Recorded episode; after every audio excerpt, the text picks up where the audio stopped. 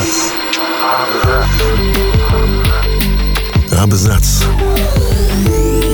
О книгах и писателях.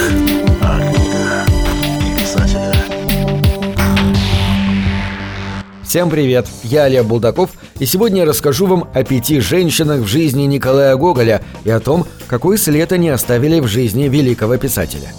Гоголь вел крайне аскетический образ жизни. У него не было собственного дома, хотя признание при жизни позволяло.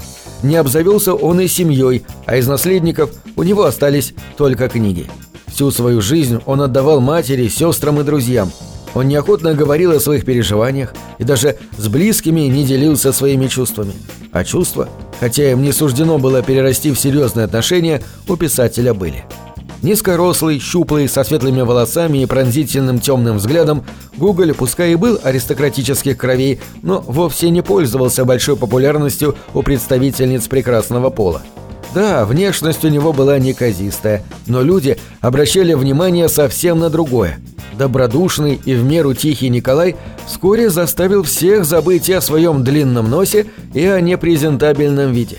Его ораторские умения и тонкий юмор шли впереди него – Частенько он удивлял товарищей залихватскими анекдотами. Наверное, у него было много комплексов, но они не мешали влюбляться ни ему, ни в его. Что уж говорить, некоторые женщины откровенно ухаживали за ним. Княжна Варвара Репина, зная пристрастие Гоголя к сладостям, самостоятельно варила ему компот. Зинаида Волконская, владелица одного из элитных московских салонов, кокетничала с ним на публике. В ответ же они слышали молчание. Почему? Крайне сложно сказать. Одна версия гласит, что Гоголь боялся этого чувства. Писателю казалось, что любовь испепелит его. Его близкий друг Василий Жуковский отмечал, его призванием было монашество. Но, может быть, он просто так и не нашел свой идеал. Как говорили современники Гоголя, мать была самой главной женщиной в его жизни. Ради нее он писал. Благодаря ей появились вечера на хуторе. Ее он боготворил и любил всем сердцем. Мария Ивановна стала для него воплощением всего, что он знал о женщинах. И именно с ней он сравнивал всех остальных. Оно и понятно, ведь не каждая могла пережить то, что пережила мать Гоголя. В семье Марии Ивановны и Василия Афанасьевича Гоголь-Яновских родилось 12 детей, из которых выжили только 4 дочки и 2 сына. В возрасте 47 лет скончался глава семейства – тех пор 16-летний Николай был единственным мужчиной в доме. На хрупкие юношеские плечи упал груз ответственности за остальных членов семьи, но мать не бросила его в одиночку. Она всегда играла первую скрипку в жизни сына. Это Мария Ивановна привела ему любовь к мистике и суевериям. Можно сказать, что не было бы Марии Ивановны, не было бы того Гоголя, которым мы его знаем сейчас. Александра Смирнова-Россет, фрейлина русского императорского двора, знакомая и товарищ многих российских писателей и поэтов. В ее круг общения входили Пушкин, Вяземский и, естественно, Гоголь. Биографы уверены, что именно Сашенька была первой серьезной влюбленностью великого писателя. Остается фактом, что для Гоголя она была настоящей музой и источником большого вдохновения. Их познакомил Жуковский в 1831 году – ее большие восточные глаза пленили мастера сразу. У них завязалась трогательная романтичная переписка. Николай Васильевич делился с Фрейлиной идеями и планами по написанию новых произведений, обсуждал только что опубликованные работы. Однако так и не решился признаться ей в любви. По воспоминаниям друзей Гоголя, девушка знала, что писатель питает к ней глубокие чувства, но высокое положение Фрейлины не позволяло ей связывать судьбу с бедным писателем. 1832 году она вышла замуж за влиятельного дипломата Николая Смирнова. Их с Гоголем больше не будут связывать романтические связи, но дружбу с ним Смирнова-Россет пронесет через всю жизнь. С Анной Михайловной Виельгорской, как и ее семьей, Гоголь познакомится в любимой Италии. Она была младше него на 14 лет, и с ней Гоголь ощущал себя учителем – он намеревался перевоспитать юную кокетку, сделать из нее жену, какой была его мать. В конце концов, поселиться с ней в деревне. Лучше невесты, чем Анечка, он не мог себе представить. По словам Сергея Аксакова, девушка стала прототипом Уленьки, героини второго тома «Мертвых душ». Николай Васильевич восхищался нежной красотой и острым умом Анны. Ходили слухи, что весной 1850 года Гоголь попросил у графа Вильегорского руку и сердце его дочери. Но писателю крайне резко отказали. Именитый музыкант не мог допустить, чтобы Анна связала свою жизнь с человеком, у которого даже собственного дома не было. Этот отказ глубоко ранил чувства Гоголя, но больше всего пострадала его гордость. Речь шла даже не о любви, а об уязвленном самолюбии.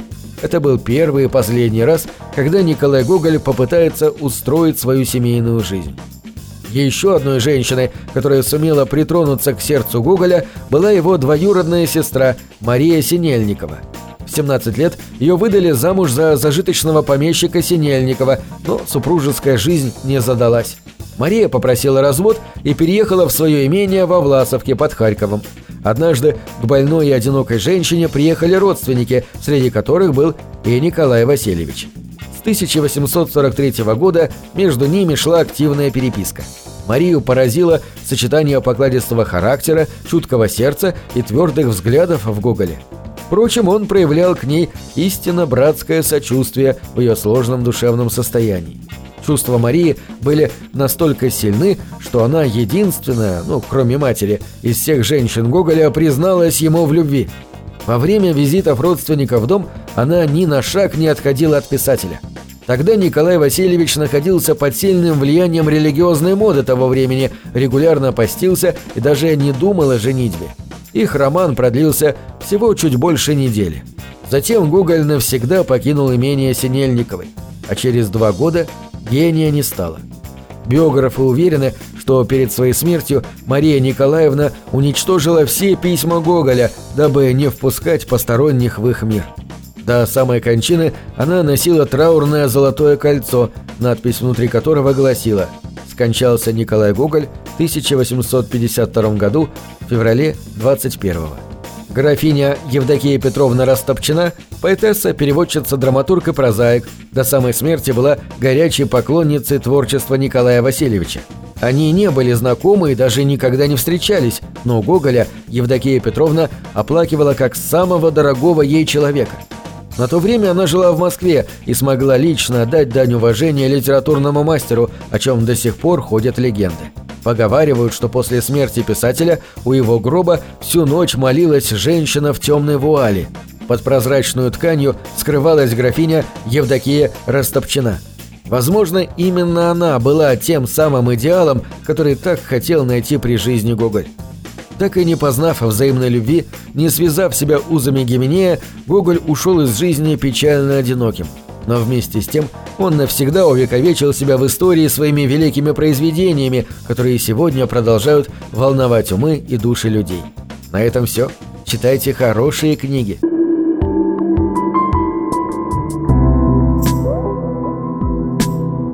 Книги — это двери, что выводят тебя из четырех стен.